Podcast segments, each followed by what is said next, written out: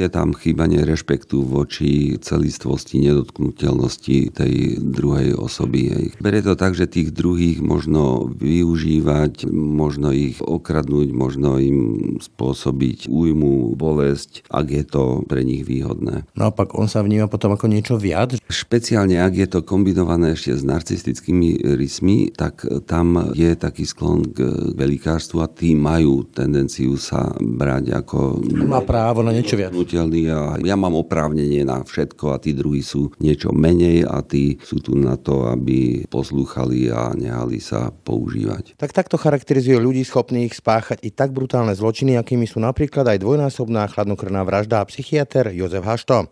Celé Slovensko totižto v týchto dňoch mohlo sledovať prvé dni súdneho procesu so 4 obžalovaných v prípade vraždy novinára Jána Kuciaka a jeho partnerky Martiny Kušnírovej. A tak si mnohí z nás kladú otázky, čo sú to vlastne za ľudia, ktorí sú schopní páchať i takéto zločiny. To bola taká pojazdná skriňa alebo trezor, ktorý chcel pravdepodobne Marián Kočner zatajiť pred orgánmi, aby tam jednoducho nenašli tieto veci, ktoré by teoreticky mohli byť zhábané alebo zadržané políciou. Možno Marián Kočner chcel, aby to vozidlo zmizlo na dobro už niekedy a namiesto toho ho Peter Tóth vlastne, dá sa povedať, doniesol na políciu a predložil ho policajtom. To najväčšie tajomstvo alebo najväčšie tajomstva sa určite skrýva v papieroch, ktorých tam bolo naozaj veľa a dá sa povedať, že mapujú všetky tie najväčšie kauzy Mariána Kočnera. Čierna Kia Rio. Na prvý pohľad veľmi nenápadné, priam tuctové auto. V skutočnosti akýsi pojazdný archív Mariána Kočnera, skrývajúci množstvo hotových pokladov, ilustrujúcich život a činnosť tohto temného muža. Útroby automobilu odhalili dokonca jeden zo zásadných dôkazov v prípade vraždy nášho kolegu Jána Kuciaka a jeho partnerky Martiny Kušnírovej. Ešte okrem tohto všetkého sa tam nachádzal, dá sa povedať, jeden z najpodstatnejších dôkazov, čo sa týka vraždy Jána Kuciaka a Martiny Kušnírovej. Sa tam nachádzal ten telefón, ten luxusný telefón Mariána Kočnera a tam sa nachádzala tá tréma. Takzvaná Kočnerova knižnica, teda databáza dokumentov, ktoré získala Medzinárodná sieť investigatívnych novinárov Organized Crime and Corruption Reporting Project a prístupnila ich slovenským médiám, vydala ďalšie plody. V tomto prípade ide o fotografie zo zaistenia auta, ktoré Peter Tóth odvzdal policajtom. Tento na prvý pohľad nenápadný malý čierny automobil však v skutočnosti slúžil Mariánovi Kočnerovi ako akýsi pojazdný trezor. Viac vám v nasledujúcich minútach prezradí kolega Peter Sabo. Je štvrtok 23. januára. Počúvate Ráno na hlas. Pekný deň vám želá Braňo Dobšinský. Ráno na hlas. Ranný podcast z spravodajského portálu Aktuality.sk. Kočnerova knižnica alebo Kočnerov archív, o ktorom sme už v aktualitách informovali, priniesol ďalší zaujímavý objav. Malo by to byť auto, s ktorým prišiel Peter Tóth na políciu a mal by odhalovať nejaké nové skutočnosti dokresľujúce život a charakter Mariána Kočnera. Rieši to u nás Peter Sabo. Peter, ahoj. Ahoj. Takže čo sa dozvieme z tohto nového objavu? Dozvieme sa to, čo pravdepodobne Marián Kočner chcel schovať pred políciou, pred vyšetrovateľmi a nechcel, aby bolo zadržané. To najväčšie tajomstvo alebo najväčšie tajomstva sa určite skrýva v papieroch, ktorých tam bolo naozaj veľa a dá sa povedať, že mapujú všetky tie najväčšie kauzy Mariána Kočnera. Od prakticky kauzy Technopol, do ktorej sa mal zamiešať a všetkým tvrdil, že on s ňou nič nemá, tak v tom aute je hrubý šanón, v ktorom sa nachádzajú naozaj veľmi veľa podrobností, ku ktorým sa nemal ako inak dostať, len takže bol v kontakte s tými hlavnými protagonistami. Dá sa povedať nejaké klinčeky do rakvy, čo sa týka usvedčenia jeho účasti v Technopole. Dá sa to tak určite nazvať, pretože sa u ňoho naozaj nachádzajú také podrobnosti, ako napríklad výpovede jednej z hlavných účastníčok celej tej operácie Denisy Pávekovej, napríklad na NAKA. Tie sa nachádzali v tomto aute. Kia Rio, čierne auto napísané na jednu z Kočnerových firiem. V zásade úplne obyčajné auto, ktoré na ulici si hoci kto z nás prehliadne. Okrem toho sa tam ale nachádzajú napríklad aj dokumenty k kauze Maják nádeje, ktorú rozbehol Marián Kočner spolu s Pavlom Ruskom. Keď už sme pri tom Pavlovi Ruskovi, tak sú tam aj zmenky Pavla Ruska voči istému pánovi Kondrcovi, ktorý zhodou náhod je práve ten istý človek, ktorý mu prenajíma byt vo Five Star Residence, ktorý je zase tiež známy spolu s obchodmi Mariána Mariána Kočnera a Ladislava Bašternáka. Takže naozaj sa tam tie najväčšie kauzy, dá sa povedať, prelínajú, stretajú sa v množstve materiálov, ktoré pravdepodobne Marián Kočner za tie dlhé roky u seba schovával. Spomínal dokonca aj nejaké diamanty. Áno, to je taká druhá sada tých zaujímavých vecí. V tom aute sa nachádzali drahé saka Mariána Kočnera, nejaké činčilové kože, brilianty, náhradné súčiastky k drahým hodinkám a to všetko bolo napríklad zabalené v takých luxusných kožených taškách, ktoré sú exkluzívne dodávané len k určitému športiaku Ferrari F599, ktoré vlastní práve Marián Kočner.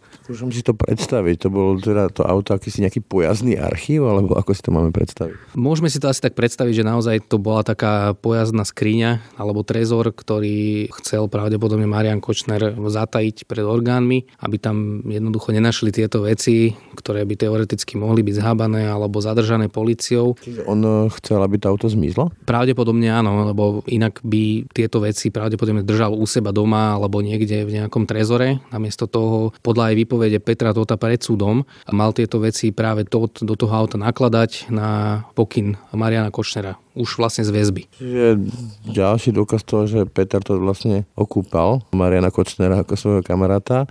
Vieme povedať, že prečo? To malo byť nejaké ústretové gesto policajtom? Ťažko povedať, či sa niečo Petrovi Tóthovi zlomilo po nejakom čase. Každopádne určité nejaké náznaky tu sú, že možno Marián Kočner chcel, aby to vozidlo zmizlo na dobro už niekedy a namiesto toho ho Peter Tóth vlastne, dá sa povedať, doniesol na políciu a predložil ho policajtom a naozaj sa v ňom teda nachádzali, ešte okrem tohto všetkého sa tam nachádzal, dá sa povedať, jeden z najpodstatnejších dôkazov, čo sa týka vraždy Jána Kuciaka a Martiny Kušnírovej.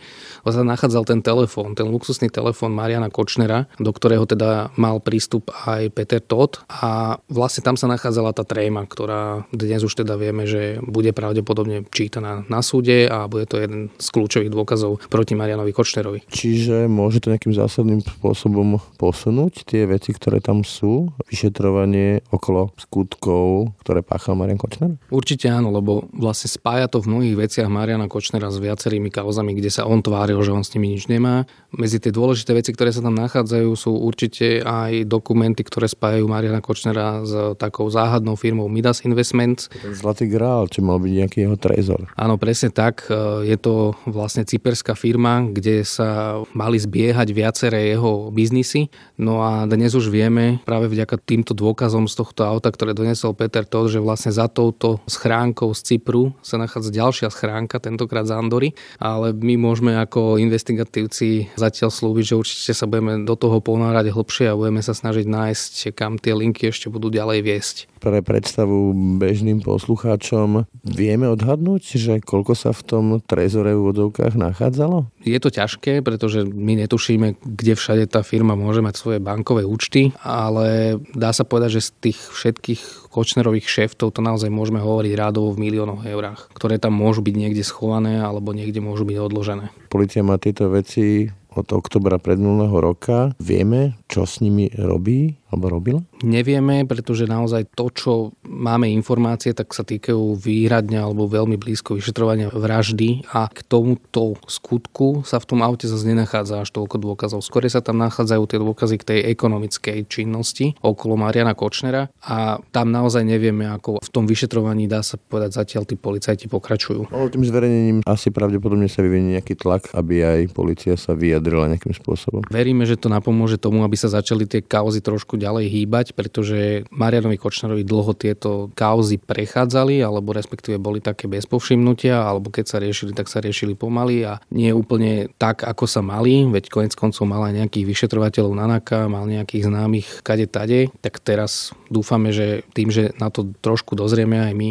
že budú tie kroky smerovať tým správnym smerom. Toto všetko vieme z tej Kočnerovej, úvodzovka Kočnerovej knižnice, teraz z toho archívu 70 terabajtového veľkého. Dá sa predpokladať, že ešte z neho vypadnú ďalší v úvodzovkách kostlivci? Určite áno. Je tam veľa materiálu, ktorý ide do rôznych oblastí, by som to nazval. Niektoré sa dotýkajú, dá sa povedať, aj nejakých krokov po vražde, niektoré idú zase naopak veľmi do histórie, čiže naozaj je tam rôznorodého veľmi veľa materiálu, ktorý si myslím, že tiež ani polícia nemala úplne šancu spracovať do detailu. A aj z toho dôvodu sa vlastne tá sieť novinárov snaží túto vec poriadne prejsť a preskúmať. Toľko Peter Sabo, ďakujem. Ďakujem.